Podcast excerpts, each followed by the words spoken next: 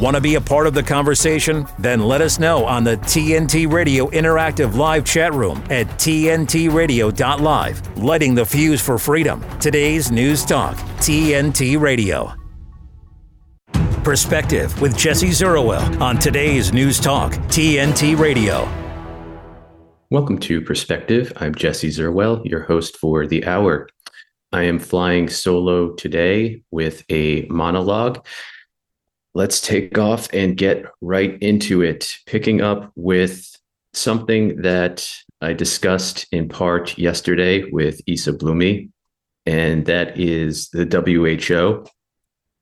We discussed yesterday the role the W H O has been playing within the war on Palestine and the reframing it's been undergoing, the rebranding it's been undergoing as a benevolent entity, because simply Tedros made some statements that many people seem to like.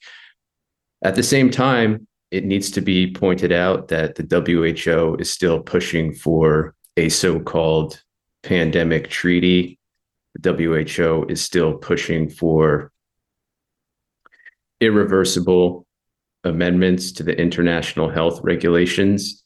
And if you go to the W H O's website main page, you will see that the W H O is pushing updated guidelines on treatments for COVID nineteen as of November tenth. More on that in a bit. It is also warning us that working under the sun causes one in three deaths from non-melanoma skin cancer. If you go down a bit on the page, you will be able to tune into a podcast that enlightens us about how climate change is supposedly affecting our health. And then you get a look at the campaigns and events it is putting on this month. One of the campaigns being Cervical Cancer Elimination Day of Action, which is on the seventeenth of this month.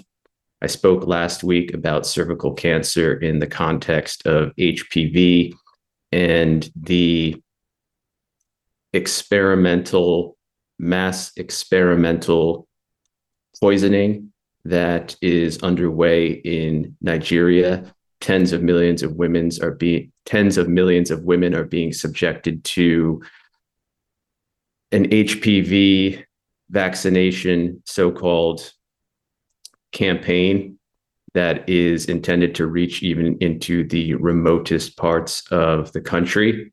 But in addition to that, here are some events that are scheduled over the next few days. A workshop on surveillance, including drug resistance and malaria elimination in the greater Mekong subregion, leading laboratories through emergencies, part of the W H O Public Health Laboratories webinar series, E P I W I N webinar, A Fragile State of Preparedness, twenty twenty-three Global Preparedness Monitoring Board Report, which is tied into pandemic prevention and preparedness, tied into the pandemic treaty as it's come to be widely known. There are results from the tracking anti- antimicrobial resistance country self-assessment survey, or T R A C S S, quadripartite webinar taking place in two days, which is a clear indication that there is tracking and tracing still very much going on. Clearly, in this case, in the context of so-called antimicrobial resistance. And last but not least, we are still celebrating World Health Day, W H O's seventy-fifth anniversary, anniversary, which started in April of this year and is set to go until April of next year.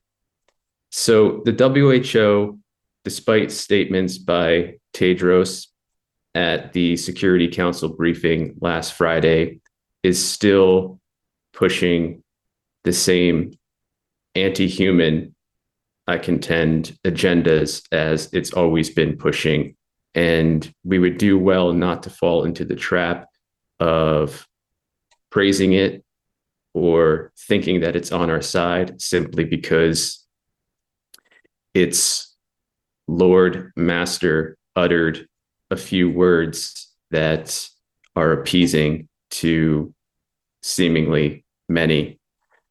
And this is not to say that there aren't people on the ground in Palestine and elsewhere affiliated with the W H O who are doing good work, just like with the U N and UNRWA specifically. There are people who are doing good work to help the people of Palestine, for example, but a lot of the work these people do, a lot of what they try to voice in terms of what they see happening is undercut by the larger agendas of the W H O, which are of primary importance to the W H O and the U N. In the case of the U N, it's Sustainable Development Goals and twenty thirty agenda. None of that has fallen by the wayside, despite the overwhelming and certainly due attention that's been given to the war on Palestine. And again, we would do well to remember that. Now, in terms of the W H O's updated guidelines on treatments for COVID nineteen, which were published on the tenth of this month, last Friday, it bears pointing out that, first of all, the W H O still considers COVID nineteen to be an emergency, even though it downgraded the description of that emergency earlier this year. And when we get into the updated guidelines on treatments for COVID nineteen, it is, well, disconcerting to say the least.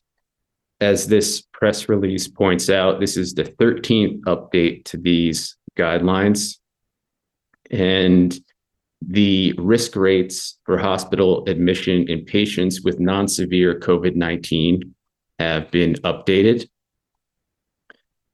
The current COVID nineteen virus variants, I'm reading now from the press release, tend to cause less severe disease while immunity levels are higher due to vaccination, leading to lower risks of severe illness and death for most patients. So not only do we have the continuation of the COVID nineteen operation, the COVID nineteen myth, the virus so-called myth, but also the continuation of the myth that so-called vaccination has led to lower risks of severe illness and death by COVID nineteen for most patients. This update includes new baseline risk estimates for hospital admission in patients with non-severe COVID nineteen. The new, quote, moderate risk, unquote, category now includes people previously considered to be high risk, including older people and or those with chronic conditions, disabilities, and comorbidities of chronic disease. The updated risk estimates will assist healthcare professionals and to identify individuals at high, moderate, or low risk of hospital admission and to tailor treatment according to W H O guidelines. So what we have here is what's been going on since the start of the COVID nineteen operation back in twenty twenty, and since well before that with so-called pandemics and similar emergencies, the moving around of categories, what fits into certain categories to make their seem to be a threat or make there seem to be less of a threat. And the same charade is continuing. Now, what are the updated guidelines? Well, people considered at high risk are people who are immunosuppressed if they contract COVID nineteen, and they have an estimated hospitalization rate of six percent.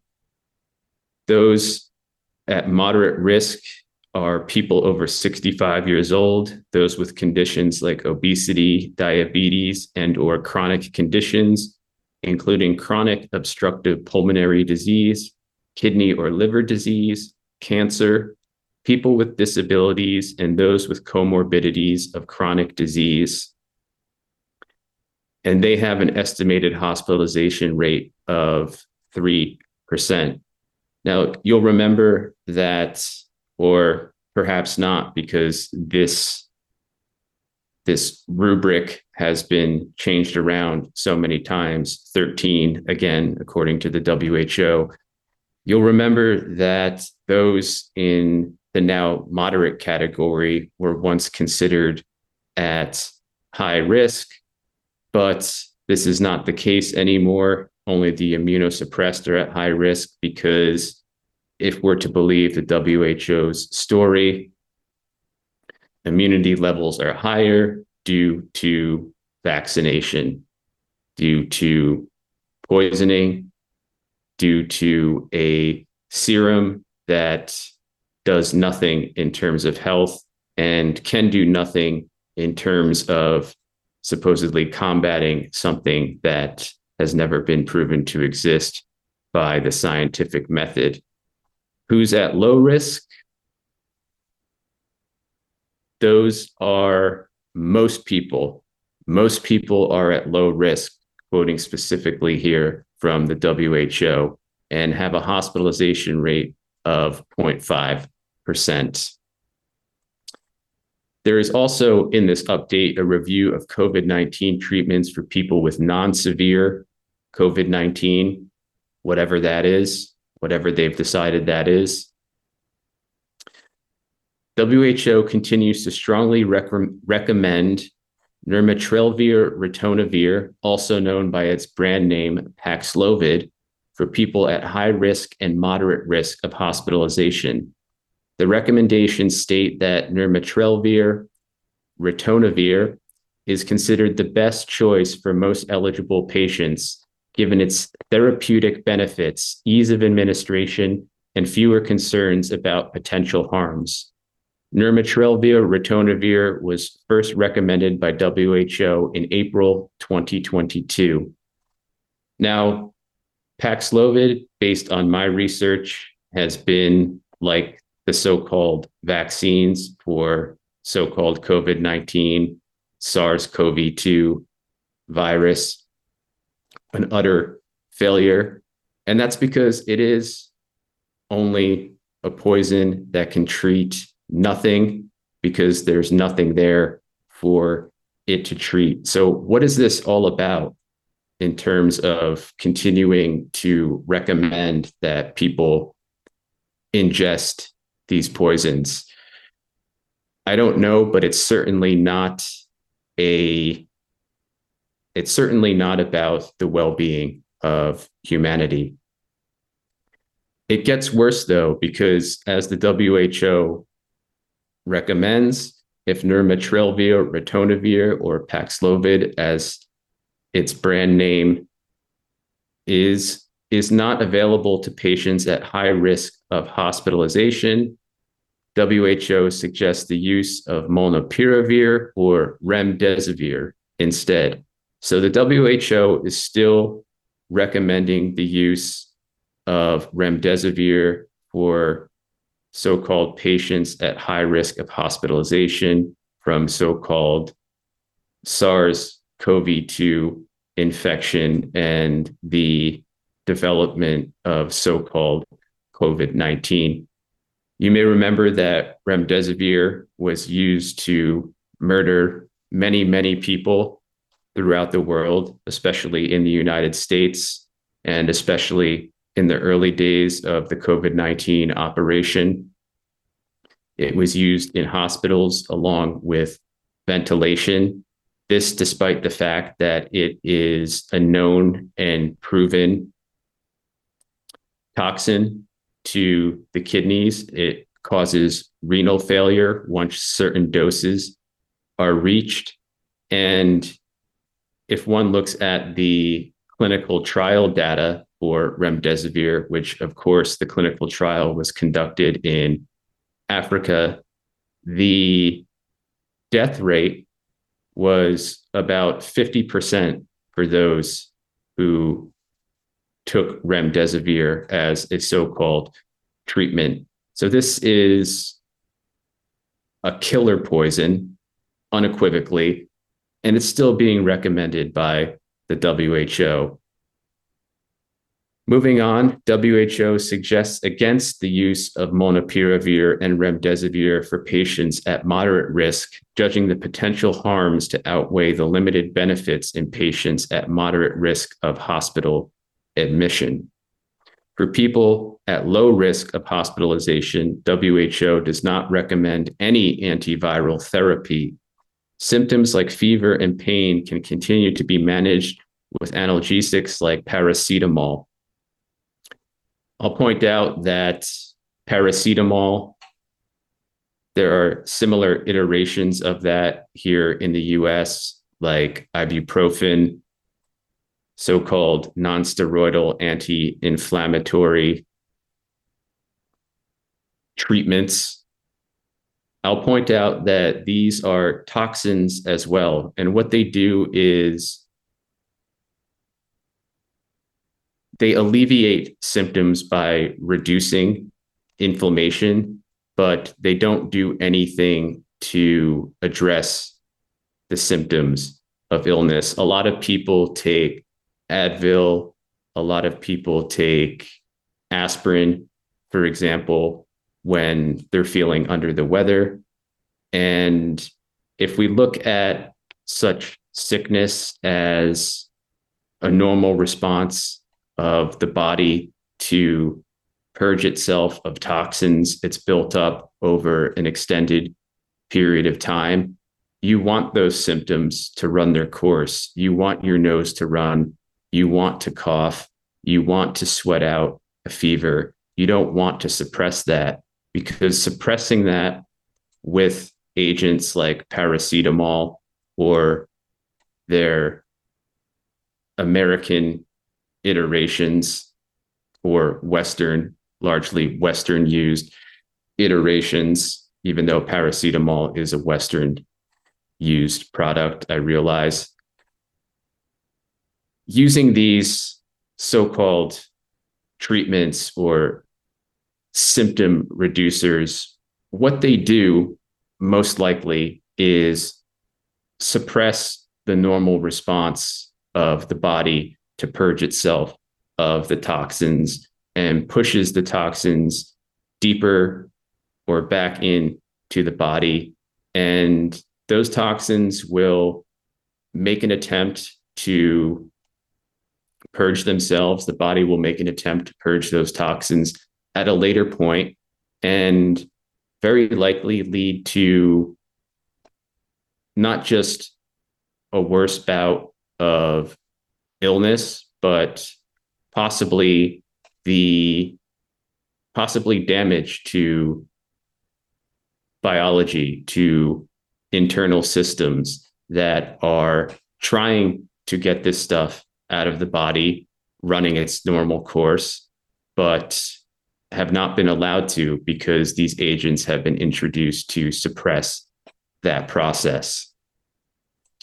W H O also recommends against use of new antiviral V V one one six, with which I'm not familiar, for patients, except in clinical trials. Lastly, the update also includes a strong recommendation against the use of ivermectin for patients with non-severe COVID nineteen. W H O continues to advise that in patients with severe or critical COVID nineteen, ivermectin should only be used in clinical trials. To that, I'll add what I just added to the paracetamol non-steroidal anti-inflammatory category.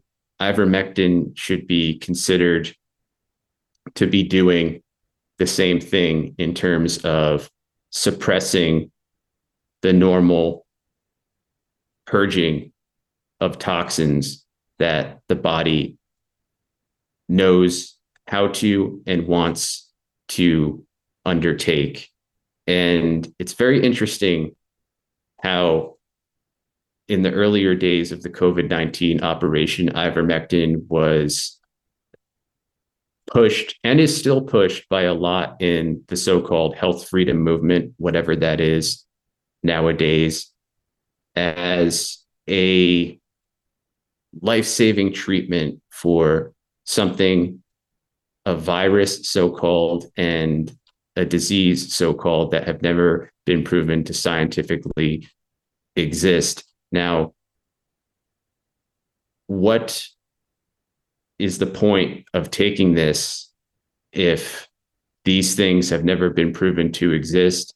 And what they do is suppress the purging, the normal purging that the body wants to, needs to undertake.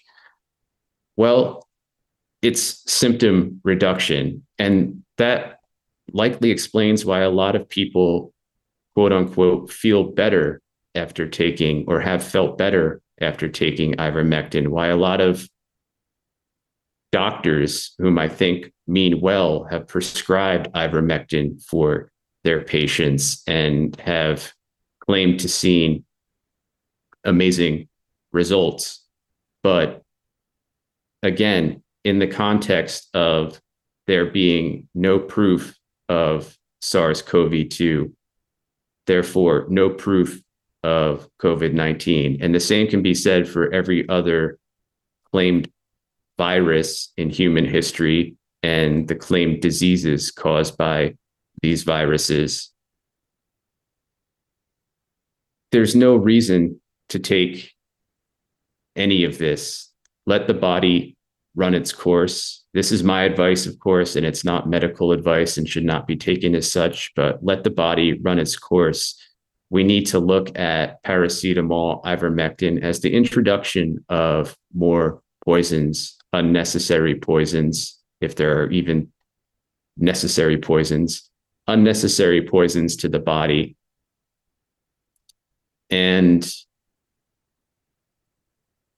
trust in the body's natural ability to heal and repair itself, as discomforting as that might be.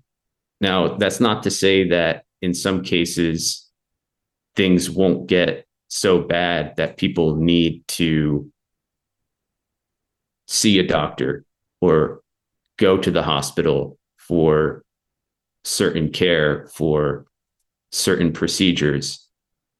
But in the case of taking Paxlovid, in the case of remdesivir, which is the worst of all of these, in the case of these so-called antivirals, and in the case of these symptom suppressants, paracetamol, ivermectin,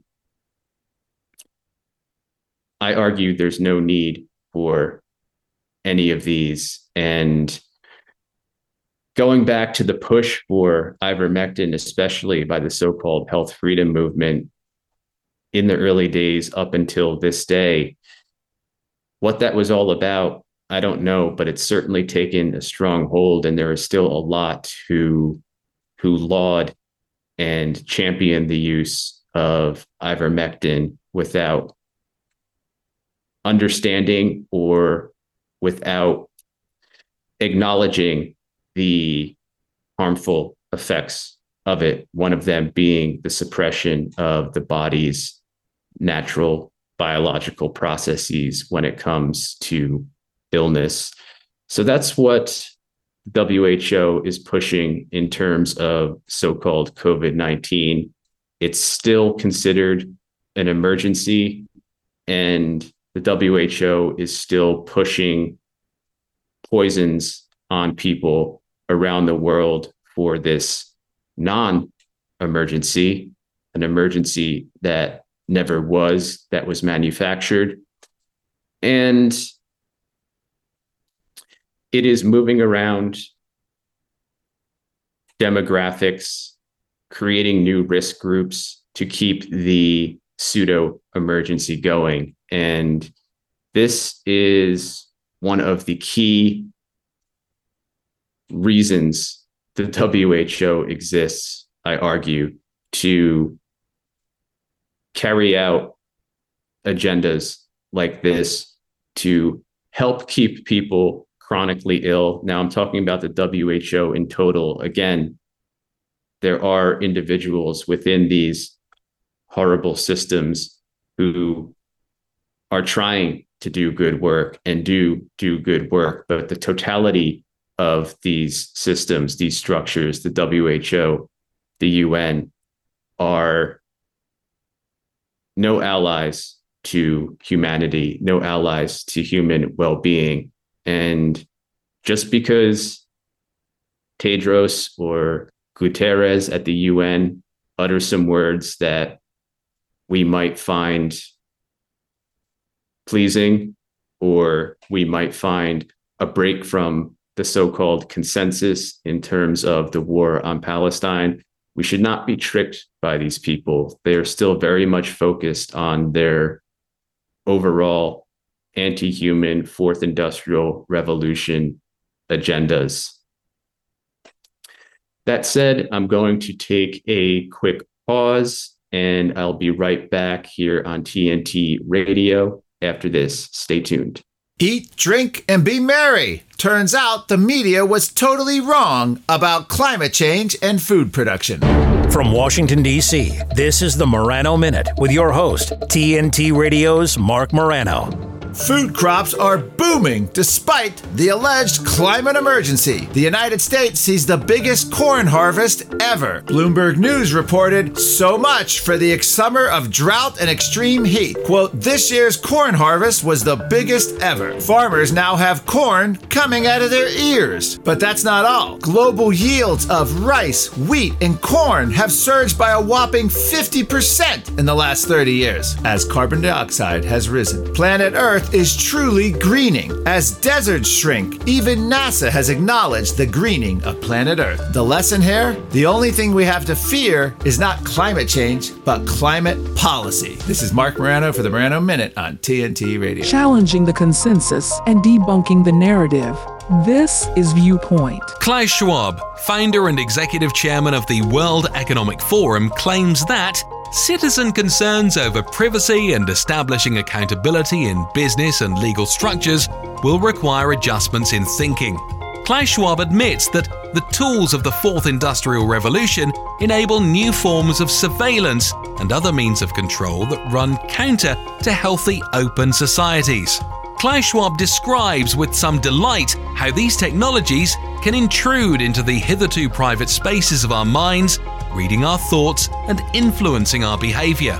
He foresees that law enforcement agencies and courts may retrieve memories directly from people's brains to determine guilt, and even crossing a national border might one day involve a detailed brain scan to assess an individual's security risk. This is Jesse Zurawell and Perspective on today's News Talk, T N T Radio. Welcome back to Perspective here on T N T Radio, where we are live twenty-four seven. I am Jesse Zurawell, and I am, as I said earlier, flying solo today. Now, moving from the W H O to the U N, I want to get back to this briefing that took place on Friday of last week. Yesterday with Issa Blumi, I went over Tedros' statements, so no need to do that again. But what did uh, some of the other parties to this briefing have to say? Well, according to the press release at press dot u n dot org, Israel's representative said that his country is providing safe passage to Gaza for Gazans to exit an active war zone but Hamas is preventing them from leaving. Israel has also exposed to the world that Hamas has its headquarters in and under Al-Shifa hospital. He added, stating that over sixteen years, Hamas has turned every inch of Gaza into a, quote, terror trap, unquote, using medical workers and patients as human shields. The government of, of Israel has gone above and beyond to mitigate civilian casualties, but Hamas must be held accountable, he said, emphasizing, quote, Israel is fighting the war for its very future and existence, unquote. Several things to unpack there.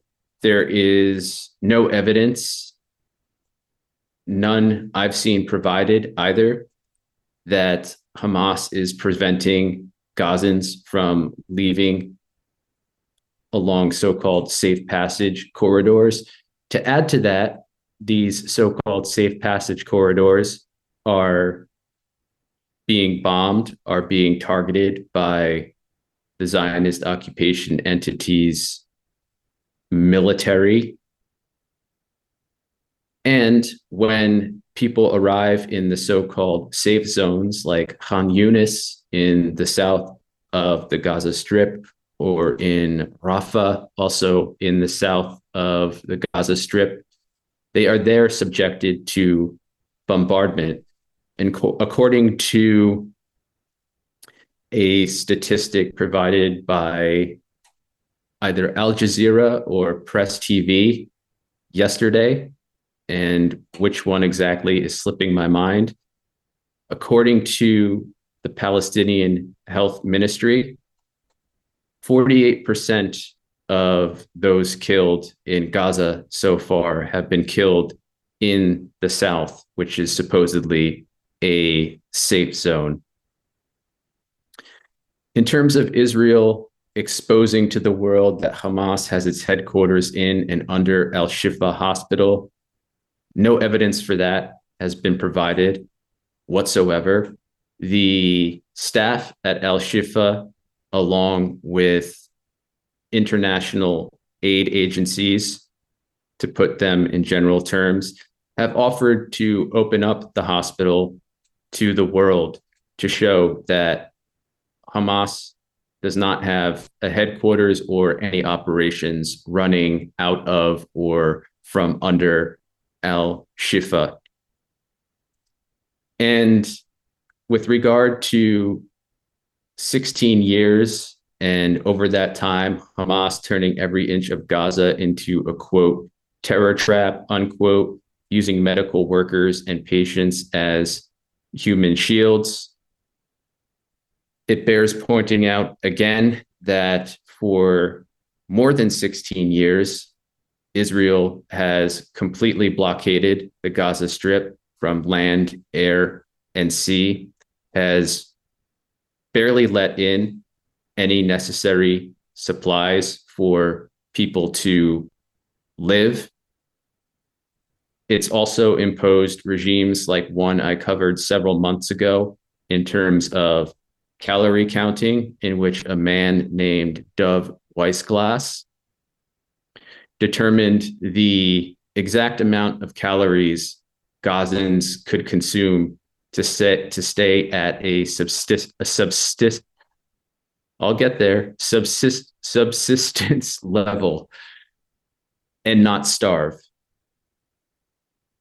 On top of this, we've had unrelenting violence carried out against the people of Gaza in terms of a series of wars waged by Israel on Gaza. We had one in two thousand eight, two thousand nine, another one in two thousand twelve, another one in twenty fourteen, another one in twenty twenty-one, and this one now. And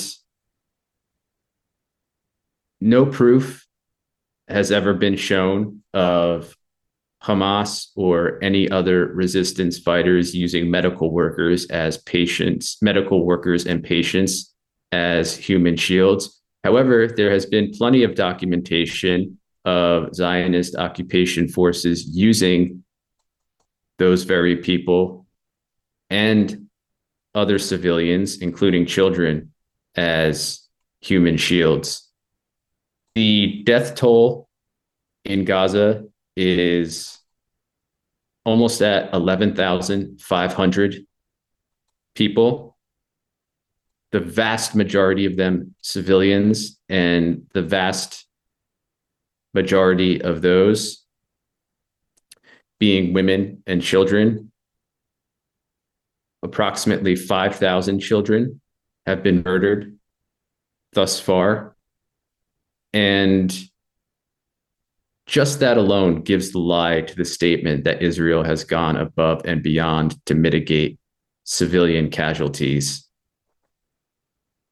Why this man and his delegation, who now appear in the U N wearing yellow stars of David, harking back to the Holocaust, to the Jewish ghettos in which Jews were made to wear such badges to identify themselves to the Nazis, which is a disgusting performative spectacle, in my opinion, which desecrates the memory of those who were murdered in the Holocaust and their survivors.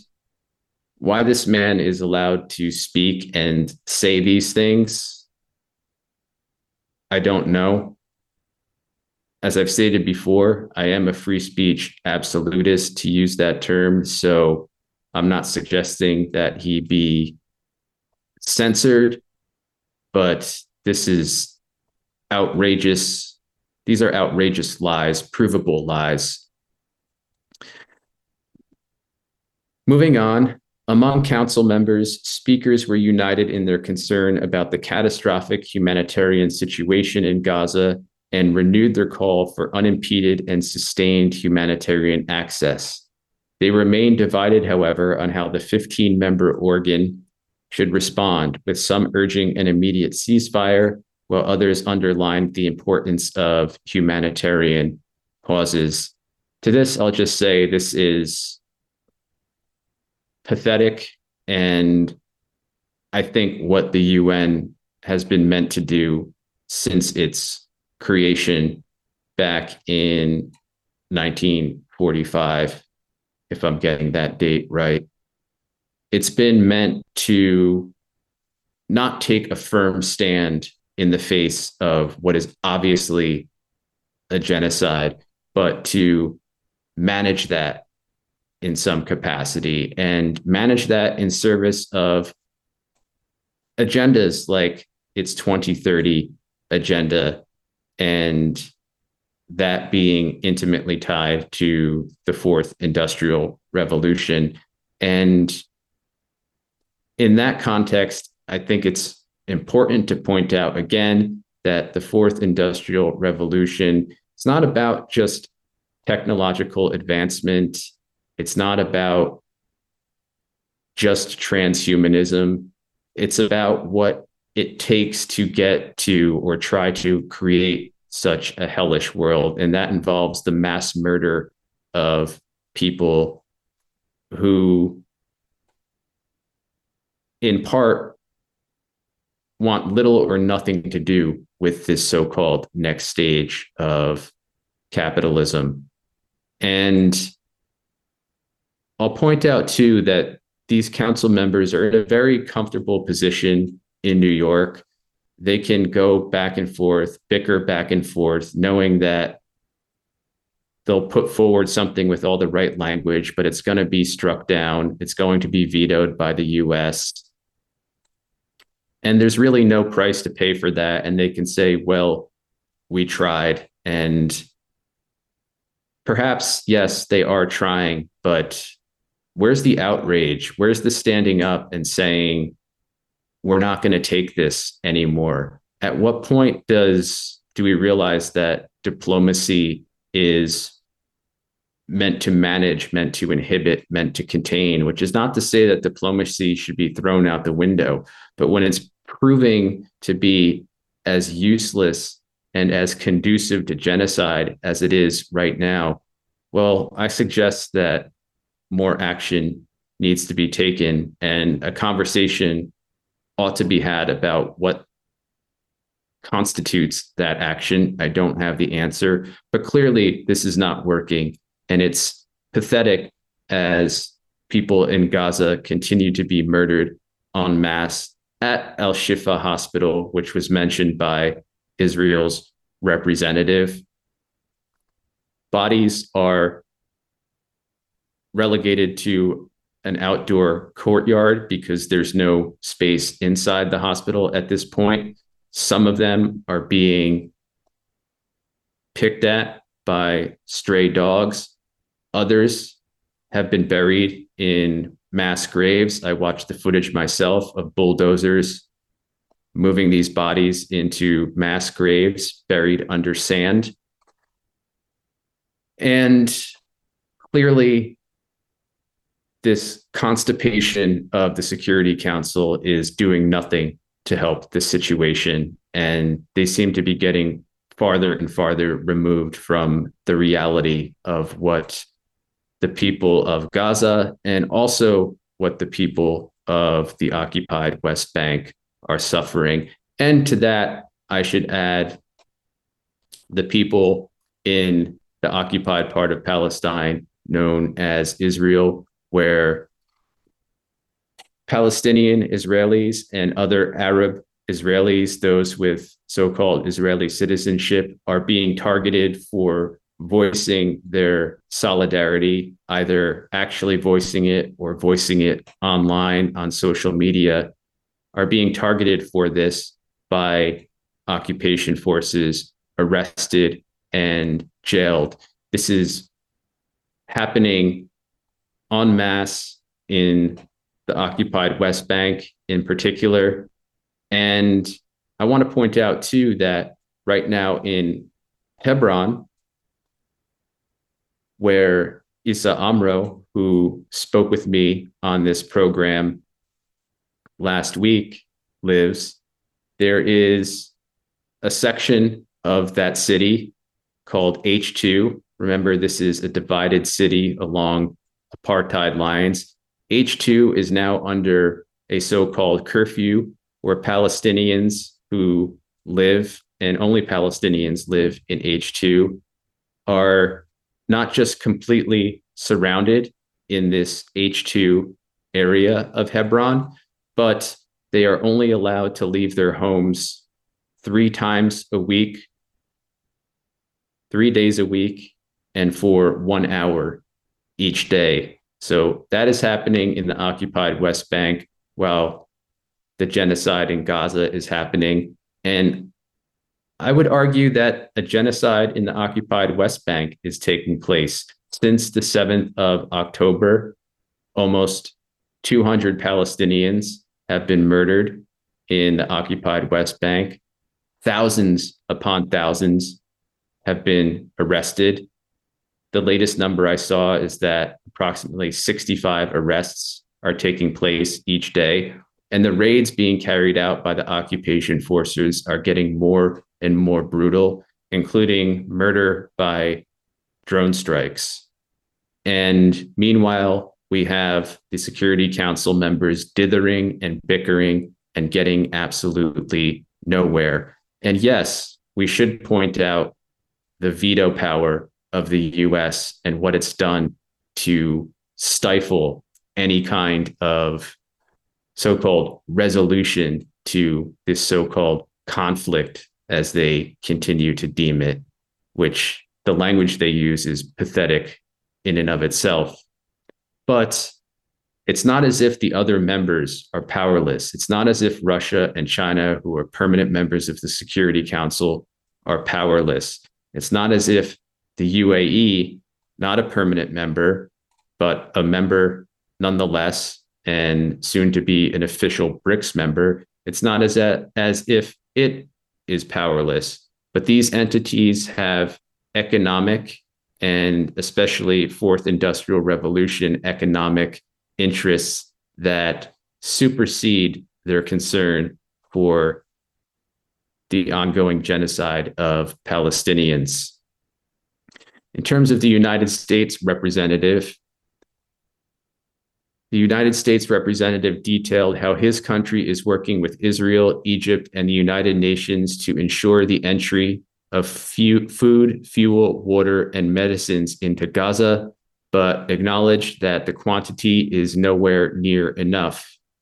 Beginning today, so last Friday, Israel will enact four-hour pauses in its military operations in northern Gaza, to be announced three hours ahead, he said, adding that such pauses will also help in the context of the safe release of hostages. So we'll pause the annihilation for four hours, although I've yet to see any of those four hours fully four-hour pauses fully materialize, and then we'll resume the annihilation. How that's going to help anything, especially since Palestinians in Gaza are being attacked while they're being displaced and being attacked where they resettle to be displaced, and how this is propelling the displacement, the ethnic cleansing of Palestinians in Gaza. How this is helping anything is beyond me, and how it's going to help in the context of the safe release of hostages is beyond me. But this is what we get from the U S. The Russian Federation's delegate noted his country's efforts, including an announcement by its emergency ministry on the tenth of November of the delivery of a fourth consignment of twenty-five tons of food and medicine to Egypt. However, the United States is obstructing peace initiatives, he said, emphasizing the importance of a ceasefire. Quote, only this and not certain short-term pauses is the only real measure that would help avoid new casualties, unquote, he said. So according to him, food is being, food and medicine are being delivered to Egypt, but they're not getting in through the Rafah crossing. Now, that's not Russia's fault insofar as I can tell. That is the fault of Egypt, Israel, and the U S. But with regard to a ceasefire and this being the only thing and not short, short-term pauses that would help avoid new casualties, well, yes, in the short term, but we have to address the history of what's led up to this, which did not start on October seventh. And we have to address justice for Palestinians, the end of the siege of Gaza, the end of all Zionist occupation of Palestine, the right of return of refugees, and total equality and self-determination for Palestinians. That this These larger goals, these root goals, these root issues are being tabled in service of immediate so-called solutions is very problematic. I think they should both be advanced at the same time. In fact, I think they must be advanced at the same time. But this never happens. This never has happened for the last seventy-five plus years. And it's not happening now. As for the U A E, the representative of the United Arab Emirates, which requested today's meeting, last Friday's meeting, said that Israel must end its siege of Gaza and reinstate essential services. Its attacks will not bring security to that country, she added. Sustained and multi-day humanitarian pauses are truce or truces, which are fundamental for achieving the goal of a durable and sustained ceasefire must be activated, she stated, emphasizing that the two-state solution must be the overarching goal for achieving peace and stability in the Middle East. So here we have the U A E, which I'm going to get into much more tomorrow. Here we have the U A E parroting the language of essentially Netanyahu and his regime in terms of sustained and multi-day humanitarian pauses or truces, tactical pauses, as Netanyahu has put them.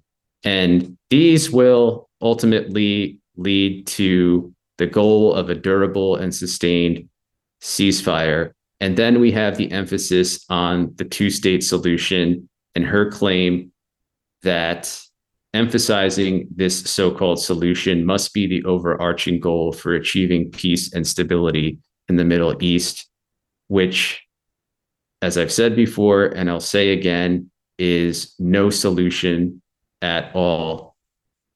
Israel has created facts on the ground in the West Bank, especially, that long ago rendered a two-state solution as proposed by the Oslo Accords in nineteen ninety-three impossible. There is no two-state solution. There must be one democratic, insofar as democracy exists anymore, state for Palestinians, for Jews, Arabs, Muslims, Jews, Christians, Druze, one state for all of them where they all have an equal say. That will achieve, go a long way toward achieving peace and stability in the Middle East, but that certainly cannot be countenanced by Israel, certainly cannot be countenanced by the U S, and certainly not cannot be countenanced by the U A E, and for good reason, with Israel, the U S, and the U A E. Now, just before I finish up, I'll give an inkling as to why the U A E is taking this pathetic stance. And this comes from a Reuters article, which was published on the eleventh of November, titled "Exclusive U A E Plans to Maintain Ties with Israel Despite Gaza Outcry, Sources Say." And in part, and I will be getting into this in more detail tomorrow, as the summary reads, U A E hopes to moderate Israel's Gaza campaign. Hamas seen by Abu Dhabi as existential threat.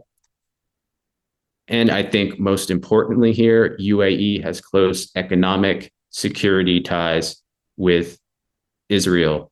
Now, to start us off, where I will pick up tomorrow, the United Arab Emirates plans to maintain diplomatic ties with Israel despite international outcry over the mounting toll of the war in Gaza, and hopes to have some moderating influence over Israeli campaign over the Israeli campaign while safeguarding its own interests, according to four sources familiar with U A E government policy. Abu Dhabi became the most prominent Arab nation to establish diplomatic ties with Israel in thirty years under the U S brokered Abraham Accords in twenty twenty. That paved the way for other Arab states to forge their own ties with Israel by breaking a taboo on normalizing relations without the creation of a Palestinian state. Much more to get into with this tomorrow, but as a prelude, as a preview, I want to say that it's not just about geopolitics. It's not just about security. It is largely about the fourth industrial revolution and the development of technology and new economic and technology paradigms that serve the fourth industrial revolution, both Israel and the U A E are huge players and contributors to the tech space, particularly Web three, particularly the crypto space, particularly these decentralized ledger technologies that we're told are tools are liberation of liberation, but I see as anything but. That's it for me for today. I will be back at the same time tomorrow. Thank you so much for tuning in here on T N T Radio. Take care.